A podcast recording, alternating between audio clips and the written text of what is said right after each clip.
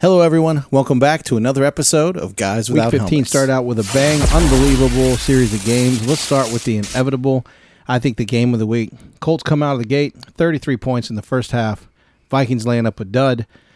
And all of a sudden, here he comes, third quarter. Kirk Cousins. What a game. What a game. I mean, it was a pretty good game. Yeah, I mean, second it was a pretty good. Yeah. I left the game, uh, had something to do, and I I remember telling Ryan, just, um, I've seen it happen. The Warren Moon game. Frank Reich. Yeah, Frank Reich. I think they were down 31 3. Uh, Frank Reich comes in. I leave. I'm like, we're done. It's a playoff game. Warren Moon, Hall of Famer, you know, the gun. Frank Reich brings it back. They win. Unbelievable. So when I left, jokingly, I said, Ryan, I've seen it happen. It can happen. He's like, nah, man. And then I get back and I'm like, it's happening, isn't it? I could not believe that it happened. Hey, Kirk Cousins had his second 400 plus yard passing game in a row, so he's having a great stretch here, and uh, obviously with the greatest comeback of all time. Uh, points wise, uh, he got it done once again. So you also saw Matt Ryan not get it done once again. He had 182 yards, Jeez. one touchdown, zero interception. They had uh, 30 points with him having one touchdown on the ground as well. So uh, something he brought to the table he hasn't had over the past few years was a bit of a rushing game. So uh, A bit. yeah, a bit there. So we saw him get another rushing touchdown, but uh, Jonathan Taylor left this game. We saw Zach Moss really take over the transaction from the Bills. Uh, he is now likely the starting running back with Deon Jackson once again as the number two. Again, he'll be getting a bit more time with Taylor out, but look for Zach Moss and Deon Jackson. Yeah, I think Kirk Cousins is having a great year. Obviously, they had a little slump as a team where they kind of didn't look like who they should be. The record's very good. Obviously, they're leading the NFC right now behind the Eagles. I think that Kirk Cousins, and y'all could probably joke me for it, should be in conversation for MVP. I know Jalen Hurts, he's injured right now. We'll see how that plays out. Mahomes, obviously. Tua, he's kind of disappeared in primetime games. And Joe Burrow, outside of all those guys, it could be anybody. I think Kirk Cousins has a good shot at it, especially now with that what he just did this week under his belt. And if he continues to do this, he beats good teams. They beat the Bills in a similar fashion, not that much of a deficit, but overtime win. So Kirk Cousins, in my opinion, is top three for an MVP candidate. Josh, why do they pick on Kirk so much? I mean, you could argue, well, he put up a goose egg in the first half. Okay, it happens. But he came back with a reckless abandon in the second half. And this guy's been dumped on for a long time. Yeah, I'm not certain why. He always has pretty good stats. He's always been a highly considered quarterback for the most part, but I think it's just the, the playoff resume. You look at players that don't have a large playoff resume, and they're usually the guys that are getting joked. Uh, and another team we're going to be talking about soon, the, the Baltimore Ravens, a guy in Lamar Jackson, was not in this game. Uh, he's another guy who has not had a real playoff resume, and he's kind of in question. That's why John Harbaugh is also in question on that team as well. Yeah, just to follow up before we move on, um, Jefferson out of this world play this year. Of course, with Cousin putting up those type of numbers, you would expect him to have a weapon, but it's not even fair. Jefferson looks like he's on pace to just ob- obliviate some records this year. All right, Obliterate. obliterate, obliviate, Obliv- obliterate. ob- obliterate. Yes. English is not my specialty. Let's talk about the Ravens. They um they're falling apart without their starting quarterback, and more importantly, Watson gets a much needed win uh, there in Cleveland. Yep. I mean, the Browns held it together. They really had a lot of mistakes, but they were able to beat this backup roster for the Baltimore Ravens. We're seeing that uh, Tyler Huntley's not going to be able to uh, maintain a starting job beyond if Lamar Jackson does happen to leave. Right. He's not been playing well over the last few games. I know he's he left one game with an injury, but he has not played well, obviously, with three points scored. But the running back, J.K. Dobbins, the guy who they've been missing for the last two years, essentially, Is he comes back. back. He's very efficient. I think at one point he had 10 carries for 120 yards. He ended with 130 yards on the ground. He's a very efficient runner, and we're seeing it right now, despite still being slightly hobbled from his knee injury. Yeah, I I think as much as I think it's important that, that Deshaun gets rolling a little bit with this offense, Caleb's certainly not his best quarterback play by any means. But you still have faith that he can at least get some momentum this the rest of the season.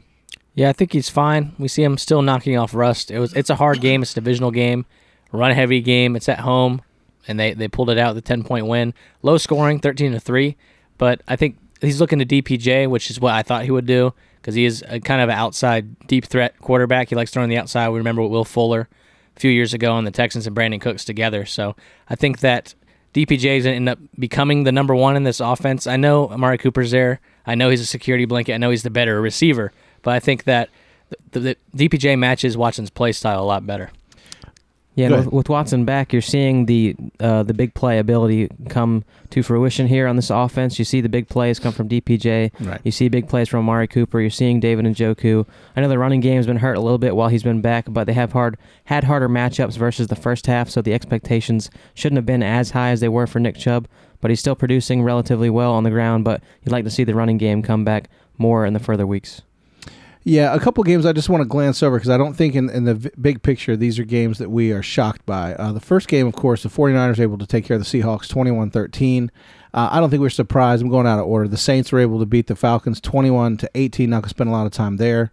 Um, even the Steelers 24 16 were able to take care of Carolina despite being on a backup quarterback and having some injuries there. Uh, I- I'll briefly mention that the Chiefs and, and you know Texans. We've said it all along. The Texans are a bad team. They're the best bad team in football. They've got one win, one tie, 12 losses, but this team plays virtually every game hard. And they take they took Patrick Mahomes to the very end. Yeah, I mean they always stick around. Their def- or their sorry, their defense and their secondary has been relatively good uh, for the most part of the season, and they have Stingley out and other names like that. But they they kind of just stick around. They play relatively mistake free. While they don't have an explosive offense or anything like that, they maintain points and they keep up with these teams. And when the Chiefs are in a slump like that for the first half, you're going to see the score be that close for the most part with this Texans team, as you saw with the Cowboys the week before. Yeah, I believe this game went to overtime too, which was is pretty scary for Chiefs fans. I think I've said it last week and the week before. Mahomes is in a slump. He doesn't look the same. Uh, that's just my opinion. I think he he obviously plays a lot better than this. They're squeaking through wins. They barely beat the Rams. They barely beat the team they played last week. They barely beat the Texans this week. So they're in a slump. When they get hot, which will probably be right when the playoffs start, they're they're probably going to win out at this point. They've been winning out playing bad, so I I wouldn't be surprised if they go to the Super Bowl. I know it's a little early to say, but a team like the Texans, like you said, they they have nothing to lose. They kind of play up to everybody, and that's kind of what the Lions were doing last year in Dan Campbell's first year. So there could be a, a change in culture there. So we'll, we'll have to see what happens. Yeah, and this loss for the Texans continues to ensure them the number one overall pick. So they Okay. get their choice at quarterback, whether it's Bryce Young to pair with their young receiver in John Metchie when he hopefully returns, or C.J. Stroud from Ohio State, who's in the playoffs currently. If he has a hot stretch, he could go there as well. But it is ensuring them a top player in this draft. We don't think Davis Mills. I think the three of us agree here that Davis Mills isn't necessarily the guy that needs to get replaced. But when you're in a situation to get a guy like Bryce Young, you have to pull the trigger, and that's who they're likely going to get. And they ensure that once again with another loss. Three games I just want to ask a couple questions about. Uh, the Bills beat the Dolphins 32-29. In my opinion, it's a it's a coin toss with these two teams. I think the Dolphins have risen. They were almost able to pull off the upset in Buffalo. Obviously, a Miami team playing in the snow is not ideal. Yeah, I was going to say if it was a neutral environment, I think the Dolphins win this game. Ra- Raheem Mostert, first play of the game, 15 yard run. He kind of dominated. He had over 100 yards. Bills had nothing for that. I just think that they ran out of time, and obviously the, the climate conditions there for Miami is a little rough. Just like in week one or week two, mm-hmm. I forget, mm-hmm. the 100 plus degree weather that the Bills had to Right, play in in Miami. right. So similar parity there. It's Home pretty team interesting. advantage. Yeah. Simple as that. Yeah, we got we saw Tua bounce back off of his two game stretch where he was not playing very well, Mm-hmm. and the Bills just continue to maintain. They're not playing extremely well. I know they did put up 32 points, and there were flashes in this game, but they have not been the Bills that we have traditionally thought of the last two years. Uh, and we're seeing them kind of get back to that. They're not doing anything like and terribly bad on offense for them to keep getting into loss or losing scenarios, but they are pulling out these wins against hard teams like the Dolphins. Also, that 15 yard penalty scare that they were putting on the fans Yeah. for the snowballs. First time I've ever seen that. It's pretty cool though.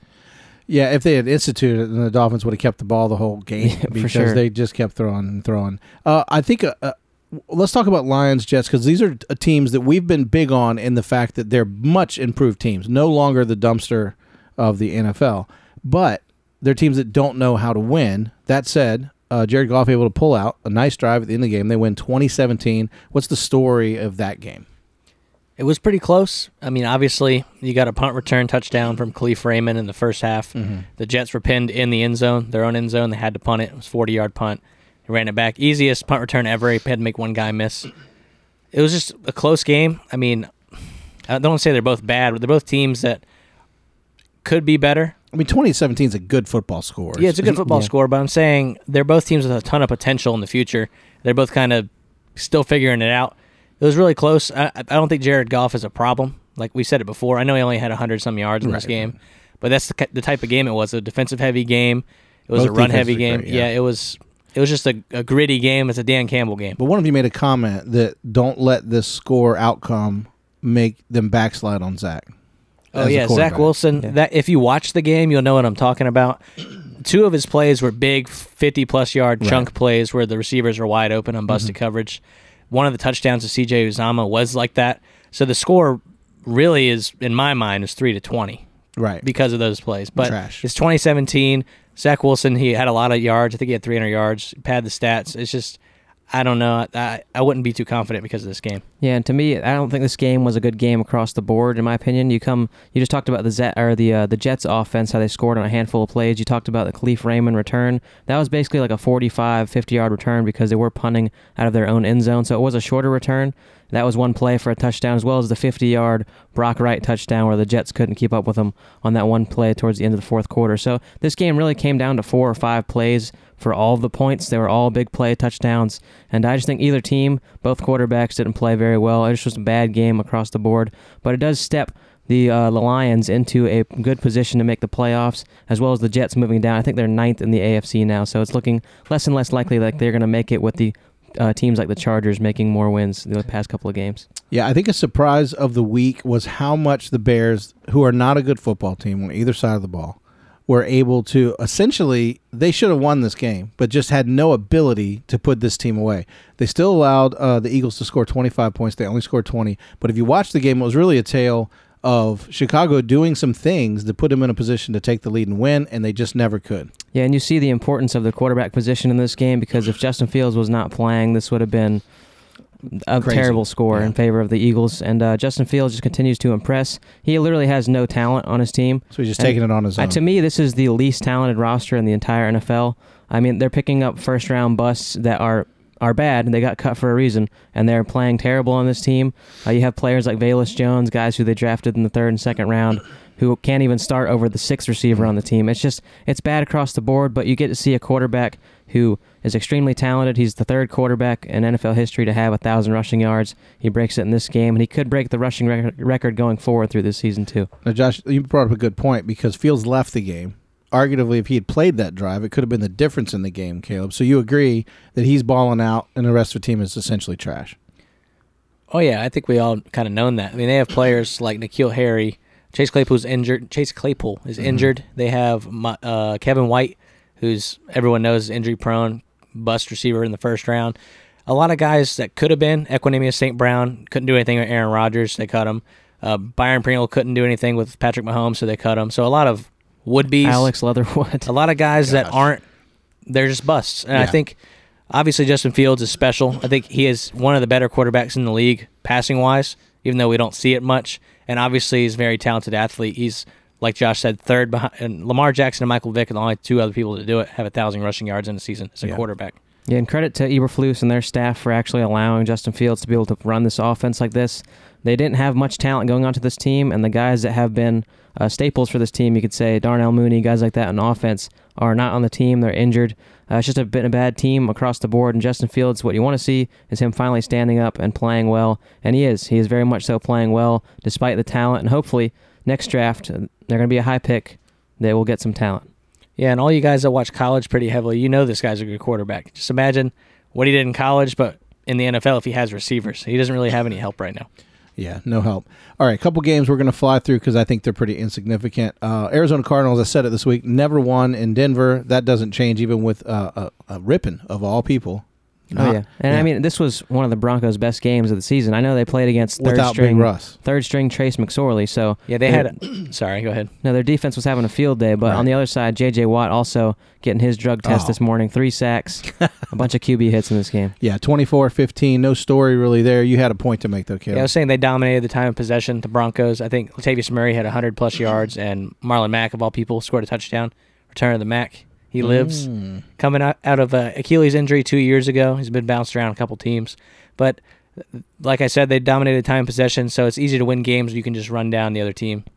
I think the big tale for the Raiders game is not that they did anything to align themselves with winning, more so than they did a very uncharacteristic like thing. The Patriots is very un Belichickian last play, and now there's some controversy. You know where they they did the the hoopty hoo and threw the ball around, it turned over. Mac Jones very feebly tried to stop him, and here we go. The challenge with this is now they're saying that there's a chance that they didn't believe that Mac could make the hail mary pass, so blah blah blah. What what do you think is going on there? Well, there's a long five minute interview of Jakobi Meyers, the guy that threw it back and it was mm-hmm. intercepted. It's him kind of teary eyed sitting there, and they're all asking him questions in the locker room. He's putting his shirt on. And he's like, Yeah, it was my fault, blah, blah, blah. And they kept asking him, Is it Rhamondre's fault for passing it back to you? He was like, Nope, it was my fault. And they said, What was the play design? He's like, It was just Rhamondre to run up the middle, run out the clock to go to overtime. That like they just did that all themselves, the players. And he said he thought he'd take the opportunity to make something special happen, and obviously it didn't happen. So I don't think it was a it wasn't designed at all. I don't No. think Patricia did it. I don't think Belichick did it. I think Jakobi just tried to do make something happen, and literally the worst case scenario happened. Yeah, and I think this wasn't the only mistake of the Patriots. They had mistakes all throughout this entire game, and the Raiders really didn't capitalize a ton on that. They did get a pick on the short, or sorry, Patriots did. Yeah. They, they didn't really capitalize on the mistakes of the Patriots in this game beyond the last play, and the Patriots really they were forcing the ball down the field the entire game, couldn't get anything going on other than one Nelson Agholor catch. I mean, Mac Jones had barely over 100 yards. It was really reliant on Rhamondre Stevenson, and they really couldn't do anything the entire game. So I think the Raiders they should have done better in this game. I know they put up 30 points, and I know it was close for the most part of the game, but they should have done a lot better. I don't think this is a very impressive win for McDaniel and his resume, and uh, hopefully they can continue to win beyond this game because this was very much so a, a very much so a win game for them, or a game they should have won by a, a large uh, margin. Yeah, the Patriots effectively lost their place as tied for second place with that loss. And of course, the Raiders helped themselves a wee bit, but there's still a couple games out. We'll talk more about that. What I wanted to mention about the next two games is I think one, Tom Brady is not enough to help the Buccaneers uh, at all. I don't know what's wrong with them. Obviously, you've said they've had some offensive line injuries and a few injuries on the defense, but I don't know. It's unraveling in Tampa Bay for Brady. Uh, the Bengals, of course, are, are a perennial playoff team. 34-23 there. Not much to talk about other than the Bucks just not really in sync. Bengals taking a long time to put them away. Uh, and the game that's surprising, we watched Tannehill leave. Um, we're able to see the Chargers beat the Titans 17 to 14, but Tannehill leaves with what looks like a nasty, broken something. Comes right back out with a different cleat and tape on, um, and he puts up 14 points. A, what's wrong with with the Titans, who are supposedly going to win this division? And even though Justin Herbert is padding stats, why are they scoring 17 points and having a hard time with the Titans?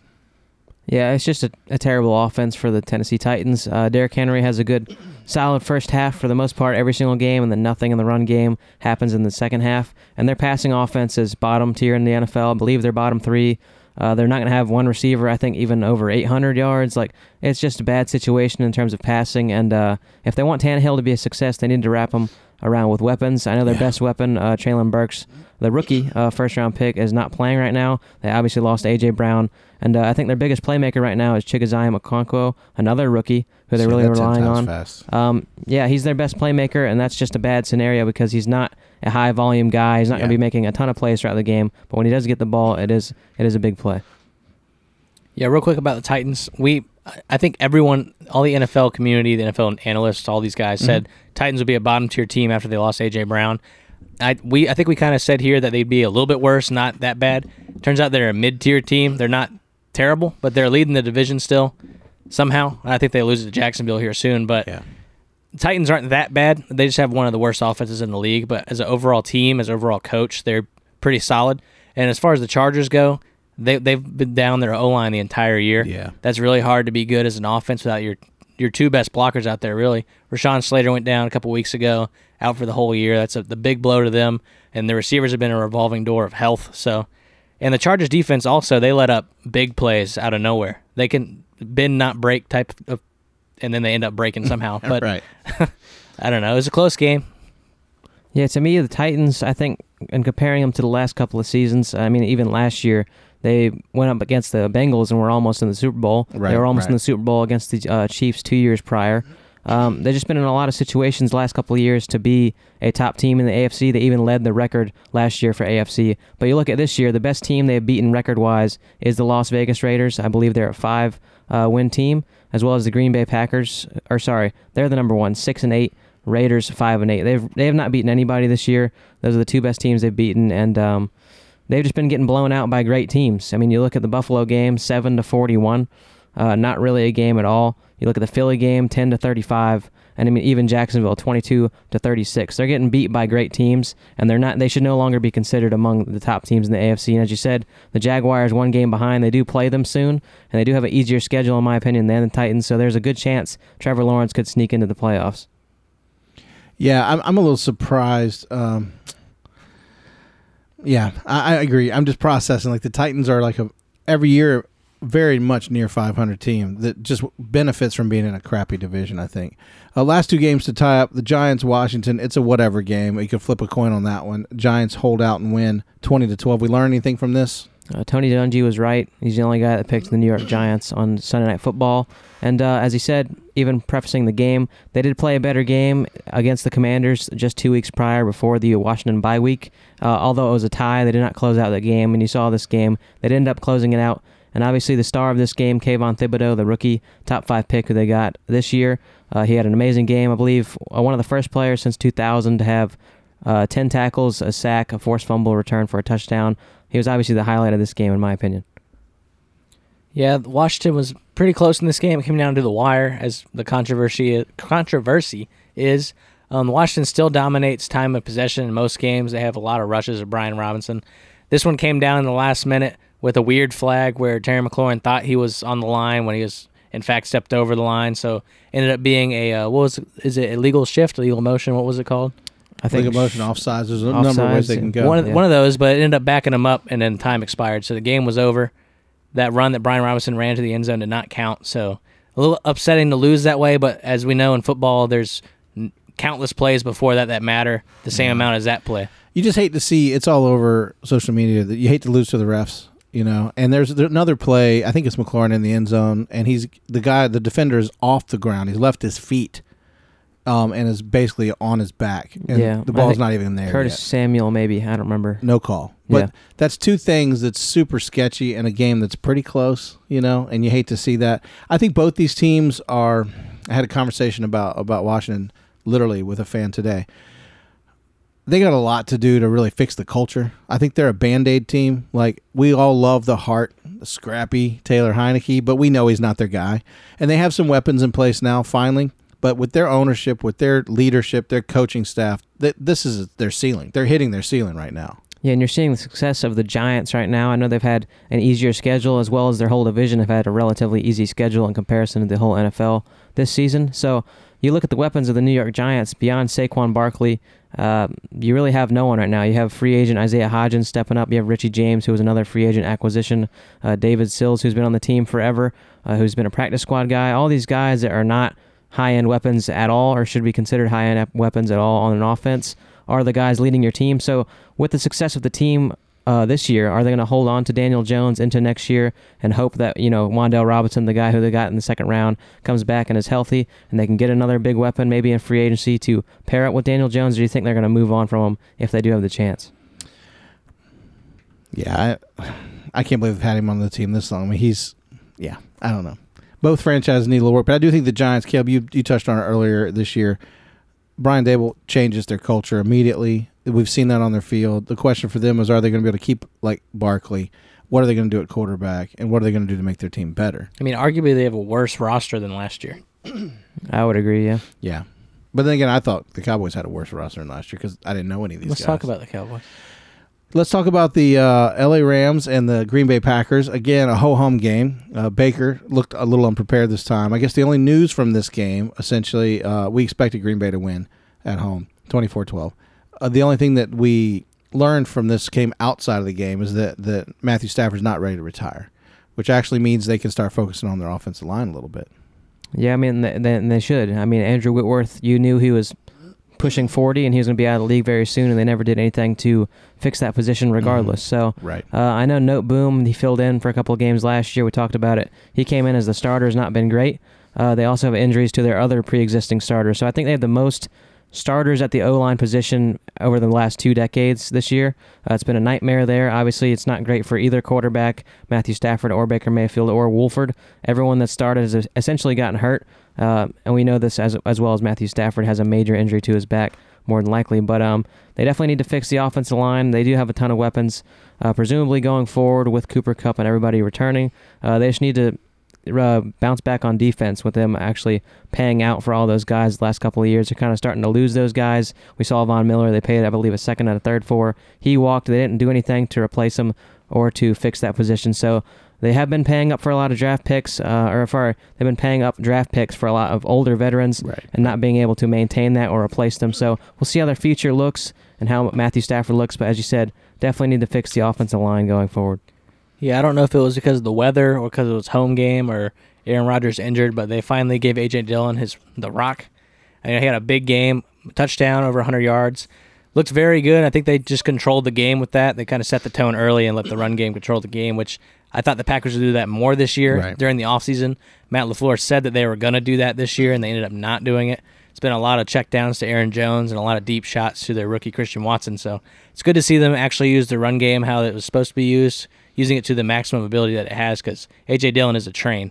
Yeah, and this is also the healthiest their wide receiver core has been uh, essentially all season uh, because Christian Watson stepped in and immediately got hurt early in the season, and now we're seeing both rookies, both of their top receivers, Romeo Doubs and Christian Watson, return, and you obviously get their best game in this week, uh, beating the Rams. So Yeah, the final game to talk about. I, I wasn't putting it off. I just wanted to talk a little bit about it. Uh, Dallas and the Jags. A lot of people said it was a can't miss win for Dallas. We disagree because we know the Jaguars are getting better.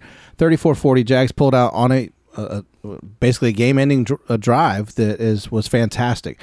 Uh, I think Dallas scored with a little too much time. Um, there's a couple of things that, that they did wrong, but I also think they they fell asleep a little on Jacksonville. Is the story? I think teams sometimes this is what I call a trap game, where you're set up to fall in a trap because you're like, that's Jacksonville, where the Cowboys were going to beat them. I'm not panicking as a Cowboy fan. Uh, I think it's just that, but I do think Jacksonville is better than we thought they were. And Trevor Lawrence, Caleb, your guy, he's starting to clearly stick his head up out of that hole. Well, I'm not going to claim Trevor Lawrence. He's pretty obvious, in my opinion. But a lot of people have written him off. But last week I will claim that I said that Jacksonville win, will win this game. I think it was it's a good game. It's at home. Jacksonville plays very well at home. They didn't need the running back in this game, Travis Etienne. He kind of mm-hmm. didn't do anything until the end of the game. It was really a defensive game. Yeah. I know it's 40 to 34, but defense Defensive played a big didn't- yeah. factor in Jacksonville keeping Dallas off the field, which is really good to see. And Trevor Lawrence has been playing perfect football outside of the fumble that made it go to overtime. Trevor Lawrence has been playing elite football. in fairness, he put zip on two balls and went right through Cowboys defenders that could have easily been picks had the balls not been thrown so hard. But I mean, they're hands on He's and 10 yards beyond, you know, that type of thing. it's hard to beat a, a player who's breaking out currently. And Trevor Lawrence Mm-hmm. obviously was a top prospect, top player, and uh, you're seeing over I believe since week eight he's been a top quarterback in the NFL. And you saw it in this game, essentially in the second half. The Jaguars have been very much so a second half team, coming back in a lot of games. Uh, the Cowboys just not have a great uh, game on offense in the second half though. So Yeah. it was I believe. It was close to 30 points for the Cowboys going to halftime. Obviously, they ended with 34. Not great, Yeah. but um, yeah, it was a very close game towards the end. Obviously, going into overtime, and um, yeah, I just think Trevor Lawrence and the offense had a much better game in the second half. Yeah. Yeah, I think Dak Prescott prepared for this game opposite what it normally does because he's normally, I believe the average, and don't quote me on it, Yeah, it's yeah. rough estimate or what I remember. In the first half, Dak Prescott's passer rating is usually like 68, which is below average. Second half, and if his average is 112. So he's a much superior quarterback in the second half in every game he's ever played in his life. Other than this game, he looked perfect in the first half, played a terrible second half. So whatever he did, he shouldn't do it again. He did the opposite of what he should do. Yeah, I, I think it's. I think the whole thing to this, and this is why I'm not excited or angry or anything. I think you know Dallas putting up the amount of points they put up is what you would expect Dallas to do. 34. Uh, I think they didn't expect Jacksonville to do it, but like I said, literally Dallas was in the right place, the right time, and and you know Trevor just threw two balls right through. I think Joseph and someone else's hands, like right through them, and they were. You know, like you said, a couple of great catches at the end. Uh, again, this is what happens when you underestimate a team. And you know, I don't think it means Dallas's defense is suddenly terrible. I don't think it means that Jacksonville's going Super Bowl. I, somewhere in the middle of all that, Jacksonville took a step forward, maybe. Yeah, I think that Dallas tr- tried to rely on their number four target too many mm-hmm. times. Noah Brown, he had two touchdowns, and he forced it to him on that throw in the game where it bounced off his hands pretty much, and Jacksonville scored a pick six off of it to ice the game. But We I call- think rely more on your studs, and Yeah. not Noah we're Brown. convinced, by the way, listeners, we're 100% convinced that they let Noah Brown's hair and him wearing 85 because we call him budget, right? Budget CeeDee Lamb. Budget CeeDee Lamb. And I think it decoys people like sometimes like, oh, that must be CeeDee Lamb when it's not. It even confuses the you know the commentators and us sometimes. But budget CeeDee Lamb's not getting it done. Keep throwing the CD. Yeah, I mean, despite that play, he did have two touchdowns in this game. I do think. Yeah, he did. And I think the running game needs to be the main focus for the Cowboys. I Right. know they've led the league in yards essentially as an offense the last two years, uh, and that needs to be focused on the running game because Ezekiel Elliott. Yeah, I think he's been the most consistent running back in the league. I think returning from injury, and Tony Pollard as well. He's been right up there with Ezekiel Elliott in terms of consistency and yards and touchdowns and everything like that. They've been great the last eight games, and they need to continue to feature those guys because they did not stop them at all in this game, and they probably wouldn't have stopped them in overtime as well if they just fed the ball to the running backs. Well, despite their loss uh, and despite the Eagles being very close to losing, uh, in fact, you know we'll talk more about next week where where I believe Jalen Hurts is likely not going to play in a game that really won't change much. But let's talk about the playoff picture. We promise you we'll be your stop for playoffs. Real, real simple over in the AFC. The Patriots' loss really messed them up, threw them on the bubble. So right now, currently, we have the Bills at 11 and three, and the Chiefs, no surprise, 11 and three, have clinched the AFC spot. They're in the playoffs. Now, currently, the Bengals in this order: the Bengals, Titans, Ravens, Dolphins, Chargers. As of the end of this past week, Week 15, they are all in the hunt. Now, I mentioned that bubble. The bubble starts with the Patriots, goes to Jets, Jags, Raiders, Browns, Steelers, and Colts. Now, we've already mentioned Texans and Broncos are eliminated. Nothing has changed, just the order of who's in the hunt and on the bubble. Now, in the NFC, there's four teams that are in already. We don't know exactly. We, we have an idea, but it looks like the Eagles at 13 and 1 will lead the way.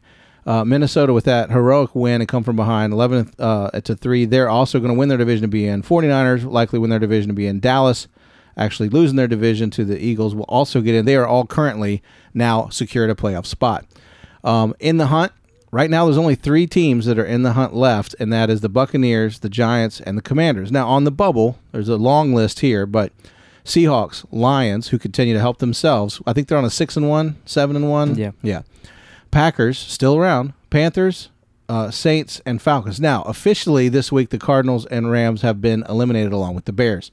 So again, four teams in the NFC have clinched, two in the AFC, and there's a bunch in the hunt. We have a long way to go. All right. With that said, as always, we like to give you our locks and our upsets. We're trying not to give you the obvious locks. I'll give you an example. We know Buffalo's going to be Chicago. They're favored by nine and a half. We're not giving you that. But guys, I'll start it off um, with Jalen Hurts. I mentioned it before, likely not playing, as we did them the same favor with Dak Prescott not playing. Uh, Dallas is now favored by one and a half points at home. I think they take advantage of that. Uh, although I think Gardner Minshew is going to give them a, a fit, and it will not be an easy win. I think Dallas will win the football game. That is my lock. Who wants to give me a lock? Yeah, for me, I'm going to be picking the Cleveland Browns over the New Orleans Saints. The Cleveland Browns are, in fact, at home, and uh, the Saints' offense is just not scary at all. Um, I just think the Browns have more upside in the running game against the Saints team. Uh, we see what running backs have done to the Saints. Uh, traditionally, they are a harder rush defense, but we just saw Tyler Allgeier destroy them. He was the number one running back this week in terms of yards.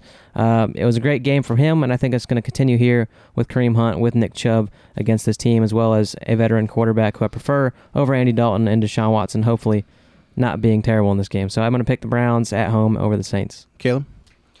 This is gonna be weird. I'm gonna lock an upset Weird. because the line's close. You're locking an upset. I'm locking an upset. Okay. This is gonna be my lock. This is not my upset. It's Okay. my lock. Okay. I'm locking Jacksonville over the Jets. okay. I don't think the Jets can do anything with Zach Wilson. I think that the Jaguars are going to let him score more than he did last week, but Jacksonville's can put up 40 against a good, the best defense in the league, arguably. the top three defense. Yeah. Top three, probably two. Yeah, you're right. 49ers are better than Dallas. But um, Jacksonville, I'm going to lock them in. I don't think that the Jets have any answers for all the weapons that they have. And the Jets, I don't think they'll be able to match the points with Zach Wilson. See, I agree with you. Although I'm picking Jags as my upset because I do think that uh, I don't know Zach Wilson for me.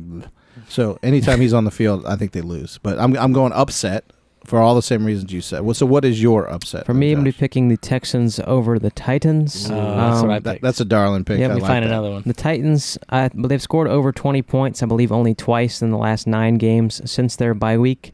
They've been not a scary team at all in terms of offense. In fact, they're actually 26th. Uh, the Texans are worse, but the last few games, the Texans have actually been able to put up points and compete against high quality teams. They look like a better team right now, the much more explosive team. And uh, I'm going to be preferring the Texans over the Titans, and a team that looks like anyone can beat them right now, the Titans offense. So I'm going to upset and pick Green Bay over Miami. I know Miami's at home. Mm. But Green Bay, they just came out of their bye week. They did all the adjustments they need. They're healthy. They're going to be hot. They have all their receivers back, like you said. I think it's going to be a pretty good game. I think Green Bay is going to sneak in there. Did they already play in Miami this year? Are they Green playing? Bay? Yeah, No, They played um the other jet or the other Florida team. Tampa Bay. Buccaneers. Yeah. Is that Yeah. the game that Yeah, yeah, was yeah. throwing up everywhere? Yeah, Okay. yeah, yeah. Yeah, it was. It was really hot. It was in Florida. That's all yeah, that matters. that's all I remember. Yeah. But I think Green Bay, they have the.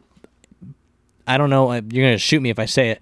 They have good firepower. I was going to say close to Miami, but obviously they don't have Tyreek Hill and Jaylen Waddle. But they have a lot of weapons. They have a lot of. The running backs are better, in my opinion. I know Mostert's Mm. explosive. I know that Mm-hmm. Jeff Wilson's good.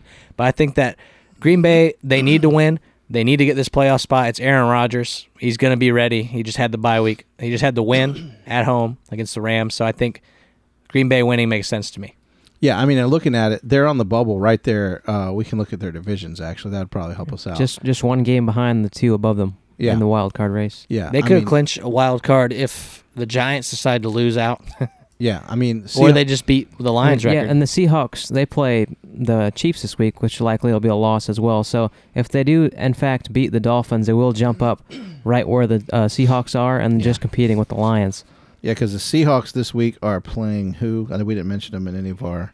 Chiefs. they just need to Yeah, that's a outscore, loss. out record the Lions and the Commanders, and they and can do they squeak play in. the Lions again this year? I think so. We can look. Yeah, it they played once, I believe. But Caleb, your your prediction of a Lion ten when I'm I'm giving you you know with this little run they've been on, yeah, they're seven and seven. I I know they're probably not going to win out, but if they did, it'd be a miracle. I mean, this what is this? Their second or third best season in the last two decades. They're learning to win, and and I, I they they know how to play football. This team can play football. they play Carolina. but this week Yeah, that's a win. So they're I going to so. eight and seven. We'll look up their record while we're on the Lions. Let's let's do this one more time because I know for a fact that the Lions are. I don't know. Like I said, it's weird that you mean their schedule? Yeah, look look them up. I think I don't know. We've been we've been on them for a minute. You've been you bold enough to say ten wins, and you're super close. So let's just see now. They have three more games to go.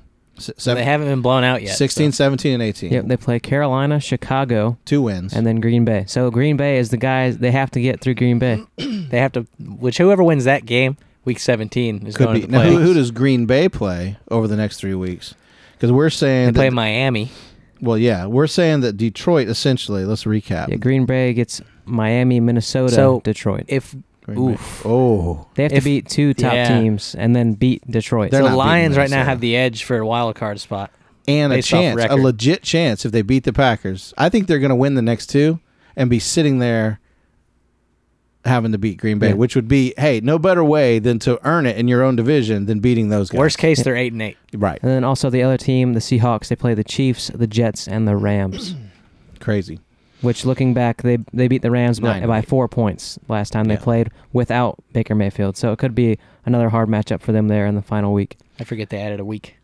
Yeah, yeah. They added a week. So ago. I think at best they go. They you you might miss it by one, but still, heck of a bold statement. All right, uh, buy and sell, real simple. I love this because I ripped these straight from the headlines. Listened to sports radio all weekend after just to kind of get the uh, gist of what's happened, as well as hearing some other journalists' takes. And these guys don't know what I'm about to ask them, so I never know what I'm going to get from these guys. It makes it great. But here's our first one. All right, we kind of touched on it. With their latest win, the Jags have taken a major leap forward as a franchise. Are you buying or selling? I'm going to buy 100%. Uh, it all starts with the quarterback. They've essentially not had a quarterback in my lifetime. Uh, I mean, they've they've had stretches, as in one to two years, with players that have showed up like Blake Bortles. Um, they've never had a, a quarterback in my lifetime. So Trevor Lawrence, the number one overall pick, the highest rated prospect of all time. He's proving himself. He is he is their franchise guy, and it looks great. And you see what this team is with him, and I think uh, 100% they're taking that major leap. Ah, I think obviously we talked about it a minute ago. Trevor Lawrence is the reason they're good. Obviously, Doug Pederson has played a big factor compared to the dude they had last year. So The dude. The dude. yeah, the dude. Um, but Hall the Jaguars look coach. very good. They're going to be a mid mid pick in the first round this year. I think. I mean, they're pretty sneaky for next year, especially if they're this well organized and coming in the next year. They're they're real sneaky. Especially they could go into the playoffs this year if the Titans continue to be as bad as they are. So I'm going to buy. Yeah, I, I'm not. I've said before, I'm not the biggest fan of Doug Pederson as a coach. I love him as a person. He's a good Christian guy. I have no problem with Doug Pederson. I think that's clear. I like the little things. he's winning me over as a coach because he's taking some players that are not restaurant quality wide receivers and he's finding a way through Trevor Lawrence to make them pretty good. And I mean, some of the plays they made were big time. And we don't talk enough about playmaking. You know, I've said before to you guys, it feels like growing up there was a lot more big play games, big play moments, and we do have some of that in the NFL, but it just feels different. And Trevor's making that happen with mediocre offensive talent. And I think Travis Etienne's special. I do. I think he's great. Uh, but I like what Pederson's doing. He's coaching this team and proving me wrong in one season. He's proving me wrong. He's calm. He's patient. He's a veteran coach. Uh, I didn't believe that before, but you, you won me over, guys. He he's solid. I, you were saying all that. That's the same thing he did for Philly. Exact same thing he did with Philly. Came in, had a second year Carson Wentz, turned him into an MVP candidate with an old Alshon Jeffery, a second year player Nelson Agholor, a bunch of nobodies around him. I know they had Zach Ertz who just started to break out under Doug Pederson. Whatever running back rotation they had, uh, they had Jay Ajayi and LeGarrette Blunt and a bunch of older guys out there. So Corey Clement, but same situation here, just with younger and more talented players, in my opinion, as far as Trevor Lawrence and Travis Etienne go. Their offensive line's been playing up and playing out of their mind. They're one of the top offensive lines in the league right now. Zay Jones and Christian Kirk, they've been stringing it together with these free agent guys. I mean, Doug Pederson's a great coach. Yeah, I don't disagree. All right, let's move on. I want to read this to you first before I ask you the question. I don't know if you guys are aware, but Sean Keeler, he works for the Denver Post. Um, over 18,000, that's a lot. 423 fans chose not to attend Sunday's game against the Cardinals, third most franchise history. So I make this statement to you that the Broncos' attendance lows, those 18,000 seats that people chose not to sit in, their tickets already sold, don't get me wrong, I think. Um, but Broncos' attendance lows um, means the fans are speaking up against ownership and some of the decisions they've made. Are you buying or selling that? I'm going to sell. I think it's close to the holidays. People are tight with money. It's a backup quarterback. I don't think that the attendance is low because anything the team's doing. That's just my opinion. Okay. I think you look at it, it's two backup quarterbacks playing each other. If you're a season ticket holder, why are you going to show up to that? I mean, it's just a waste of your time, in my opinion. That's just me. So I'm going to sell. Uh, I'm gonna buy. I don't. I think this team's obviously the expectations were extremely high for this team, and uh, obviously the result is very underwhelming for what they have produced. And uh, additionally, you're now out of the playoffs. You also have a backup quarterback in Brett Rypien. You're also going up against a backup quarterback in Colt Right. McCoy. So I think for both reasons, as well as how the season has gone in terms of underwhelming, underperforming, as well as knowing that it's going to be two backups, uh, I think that has, a lot of that has to do with this game specifically. But I do think that the fans are sending a message throughout every game that essentially they want something to change, they need something to happen. Uh, we know they're going to be sticking with Russell Wilson because of the contract, but beyond that, moves with the head coach or the GM or anything like that could be done this offseason. So I do think there is some sort of message there, but I think everything combined made it a much larger uh, absence of fans in this game. Yes, Sean's actual post says new, quote, as bad as the Rockies, unquote. when more than 18,000 empty seats at Empower Field, Broncos country sent new Broncos CEO Greg Penner a message Sunday stand pat at your peril.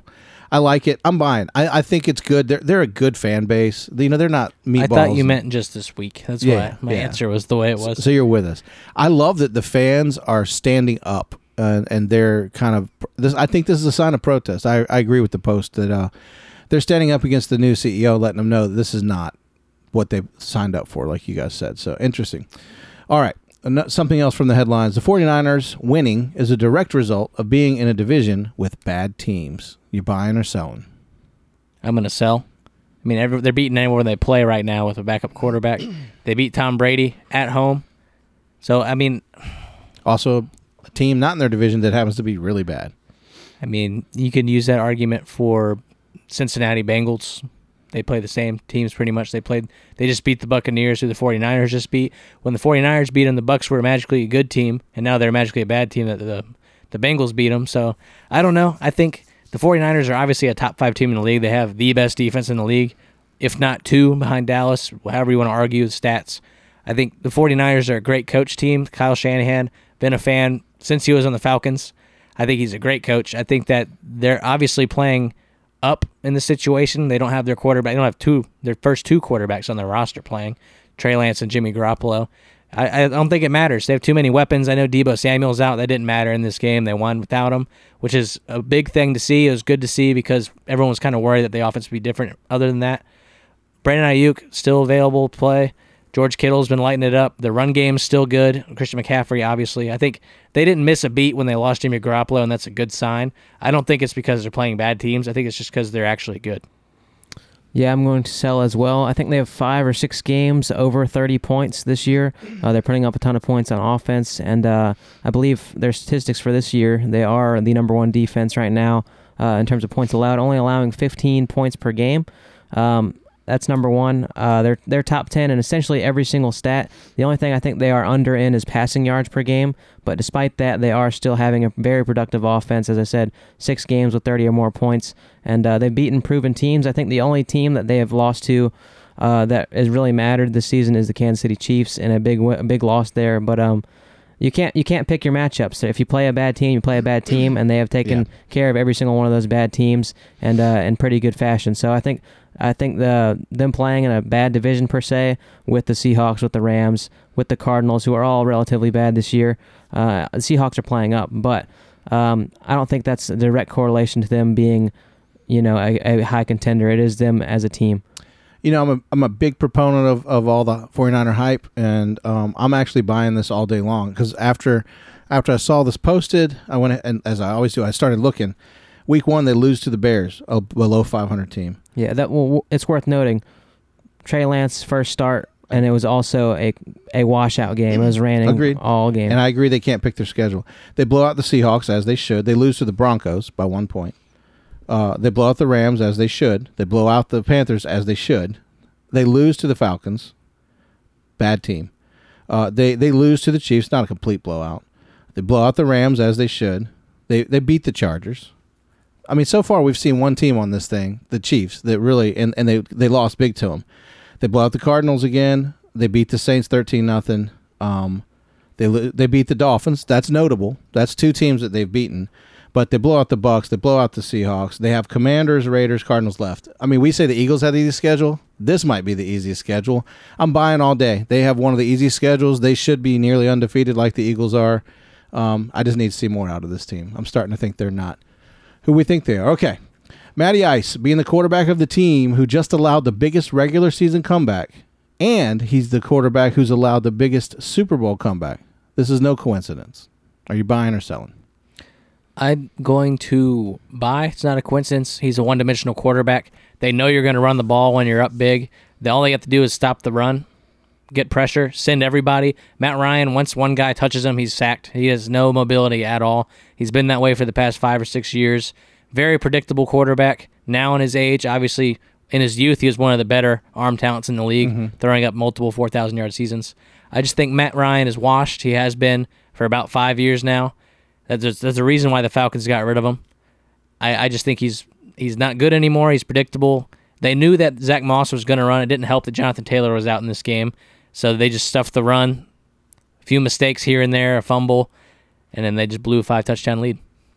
Yeah, I'm going to buy as well. No one's scared of Matt Ryan. Like, No one in any game has gone into the game scared of Matt Ryan. They've been scared of the talent surrounded by Matt Ryan. And you see the talent on the Colts, as in the wide receiver talent, comparing to Roddy White, Tony Gonzalez, Julio Jones, the running game that they've had on the uh, uh, the Falcons. It's a completely different team, and you're scared of the talent around Matt Ryan and not Matt Ryan. Right. When you're going into a Colts game, you're scared of Jonathan Taylor. You're not scared of Matt Ryan. So when Jonathan Taylor's eliminated, the biggest comeback ever is completely possible because Matt Ryan's going to do absolutely nothing in the second half to do anything to help his team. He barely did anything in the first half to put points on the board. It was all special teams. It was all faults of the Minnesota Vikings. So I think when you're playing a game against Matt Ryan, you're not necessarily scared of anything and for a large comeback to come up against him it's not surprising at all if it's if it's someone like Pat Mahomes or someone that is a top quarterback that you are scared of or even you know Tua, someone in this league right now that you're relatively scared of on offense. It, would be more surprising to come a, a large comeback against them than someone like Matt Ryan. It's kind of like a guy you'd expect it to happen to. So to me, it's not a coincidence at all. I know it is 100% a team game, and the team needed to play better, but their offense was anemic. It was not scary at all in the second half of this game, and even in the first half for Matt Ryan.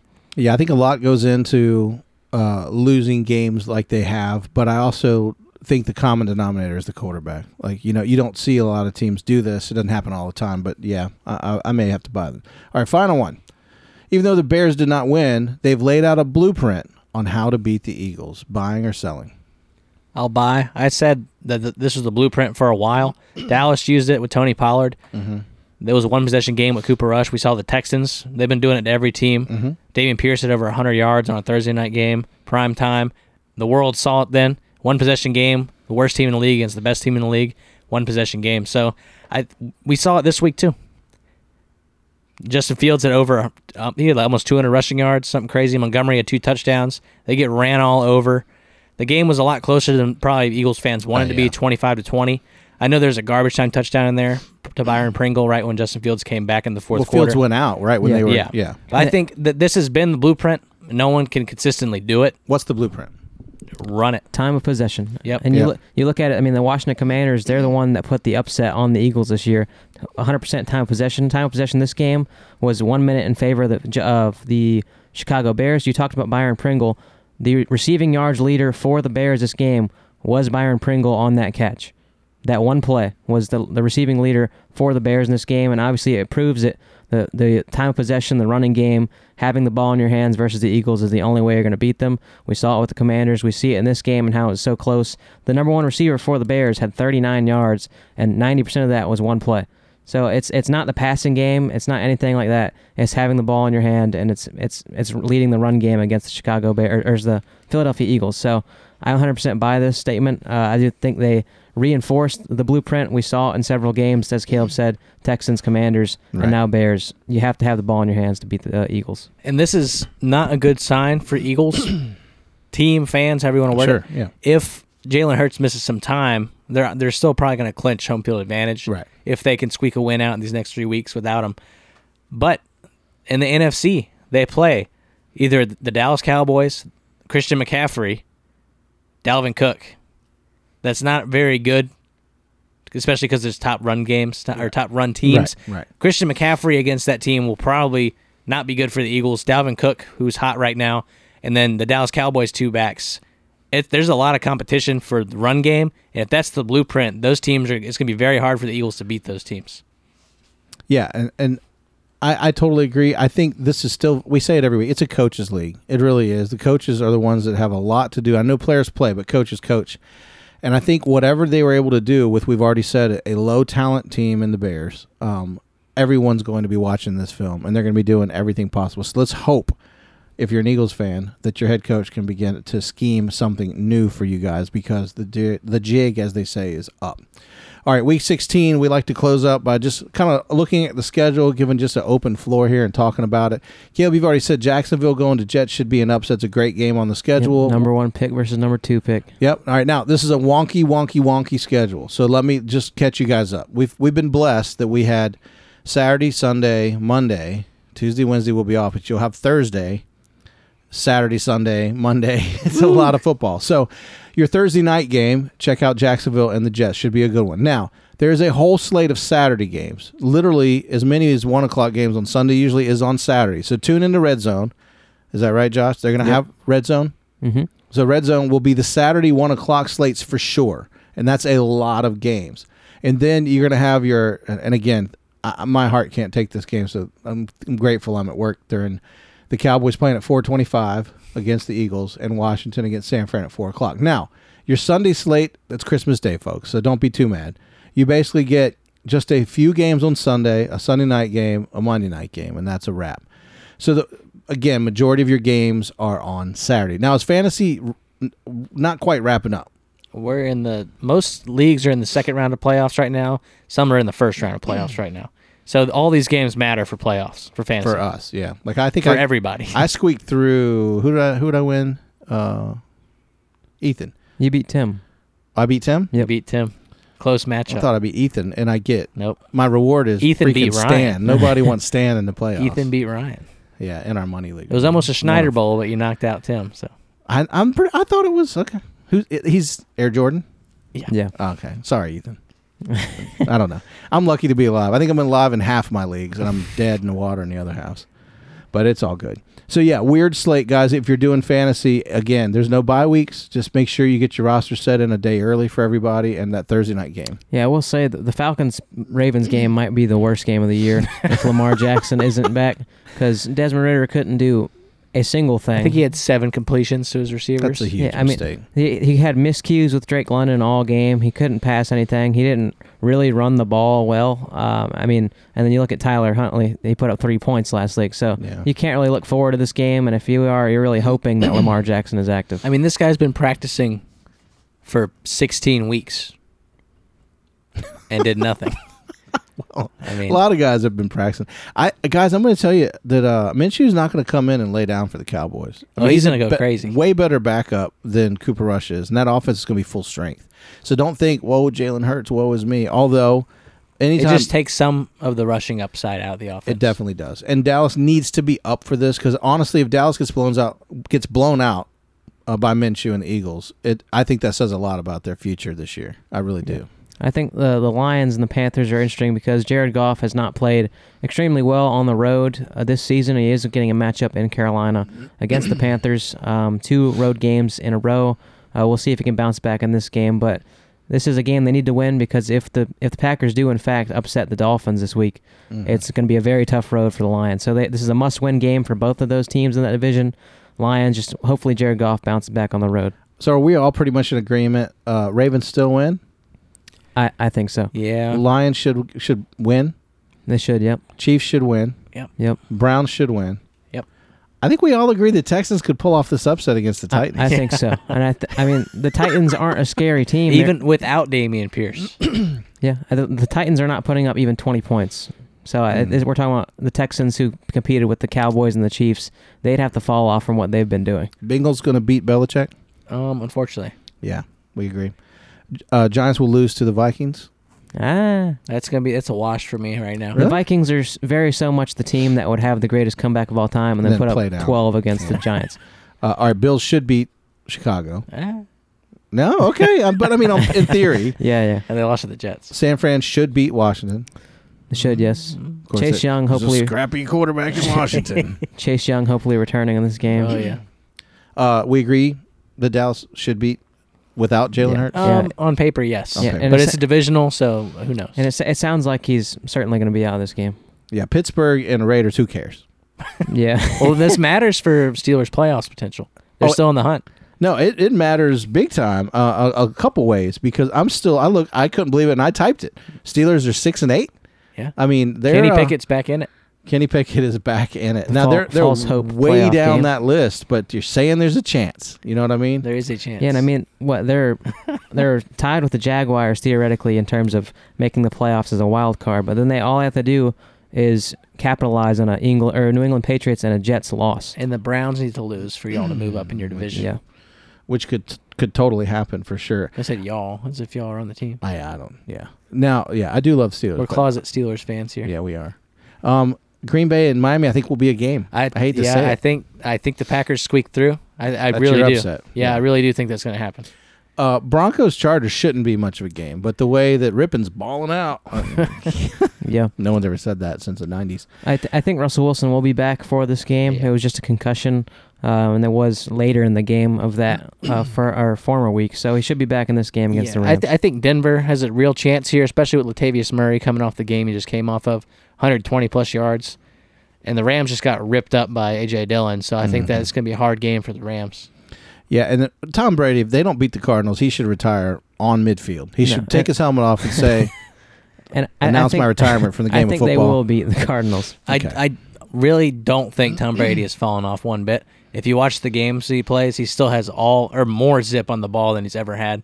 He's He's dipped into the fountain of youth. We know this. it's he pretty, sold his soul. It's pretty exciting though. He throws the ball pretty hard. Yeah. Some Yeah, of those but- passes but to he's- Mike Evans and- last week was crazy. But to my point, he is so self-destructive in terms of yelling at his teammates, and I think that's counter. He's done that twice, and they've come back and won in the fourth quarter twice. Yeah, and I so. think uh, he does get a matchup. I think against the worst defense in the league now, per the, six and numbers. eight Buccaneers. Uh, Cardinals is a much easier matchup than the Bengals. They'll and win. um, but if they don't win, I want his badge. yeah, and I You think know we get we get we get Colt McCoy or Trace McSorley up against now. saying? Colt uh, McCoy's back. despite what the Bucks have been playing, like their all- their defense is top ten right now, and they're actually tenth. So it is a hard matchup, and uh, they'll likely get turnovers to put them in red zone opportunities for the Bucks offense. And I misspoke. I said Broncos Chargers. I think. Yeah. But it's it's it's Broncos Rams. That's L.A. L.A. They're Yeah. both yellow. They both play in the same stadium. yeah. The Chargers actually get the Colts, which should be Herbert. 50 should- 50. 50 50. Yeah. I do want to end the, the podcast this week with something cool. I don't know if you guys heard this, but this hit the headlines today. Literally, like while we're recording this, Eagles thank Jaguars for beating Cowboys with cheesesteaks for lunch. So they literally sent their former coach and his team Philly cheesesteaks as a sign of their Wow. appreciation. Sounds nice. But yeah, a whole slate of games. Uh, guys, it's getting real. Well, good luck on your fantasy. Remember to uh, set your starters, and there's no bye week, so you can't fall in that trap. But I'd hate for you to want Saquon Barkley to be in your roster, and he's not because you forgot to pick him in the Saturday game. So I do it all the time. These boys keep me straight. But week 16, guys, the picture is coming together. Playoffs are starting to heat up. We're getting to see more people, you know, on the bubble, and they're definitely shaping up. The NFC is pretty much, I mean, to be honest, I think we have a better idea than what this thing looks like as far as the NFC. Because I think the teams that are in the hunt could shift a little. We know the Bucks right now. I don't know how they're in the hunt because they're winning their division technically. They're 6 and 8. Yeah, they're going to go in by by default. You know, um, so th- that's that's what it is. But uh, I don't. I do think the Giants and Commanders have the best shot to lose out because of Seahawks, Lions, Packers. Aaron Rodgers, there's still life, and Aaron Rodgers. Seahawks, they ran out of juice. They're toast. We'll see. That's just my opinion. Well, you've said that all. The last three weeks have been terrible for them. Well, we've always said Geno's the MVP. Ha ha ha. and we know that he's playing way above himself. I mean, He's run out of backup juice. But I'm a little afraid if if uh, if you got Aaron Rodgers in your rearview mirror because of these quarterbacks, he's by far a It's, goat. it's December. Yeah. He's going to heat up. So I would not be surprised if it's Bucs, Lions, Packers, if that's a possibility. I think Giants squeak in still. I think Bucs, they're going to win their division. I think Giants can have 10 wins. They have 8 right now. And I think it's to be it's going to come down to Lions Packers week 17. I'm telling you. Well, the, there's a lot that could happen. Anyway, week 16 is coming up. Week 15 is in the book, as always. Uh, we will see you next week. If you enjoy listening to this podcast, please tell a friend and help us spread the word. We've set up our online shop at guyswithouthelmets.com where you can get your own Guys Without Helmet gear. We also post a weekly video on YouTube, so please stop by and give us a like and subscribe to our channel. Finally, if you want up to date information and news as it breaks, please follow us on Instagram. As always, thanks for listening. We'll see you next time on Guys Without Helmets.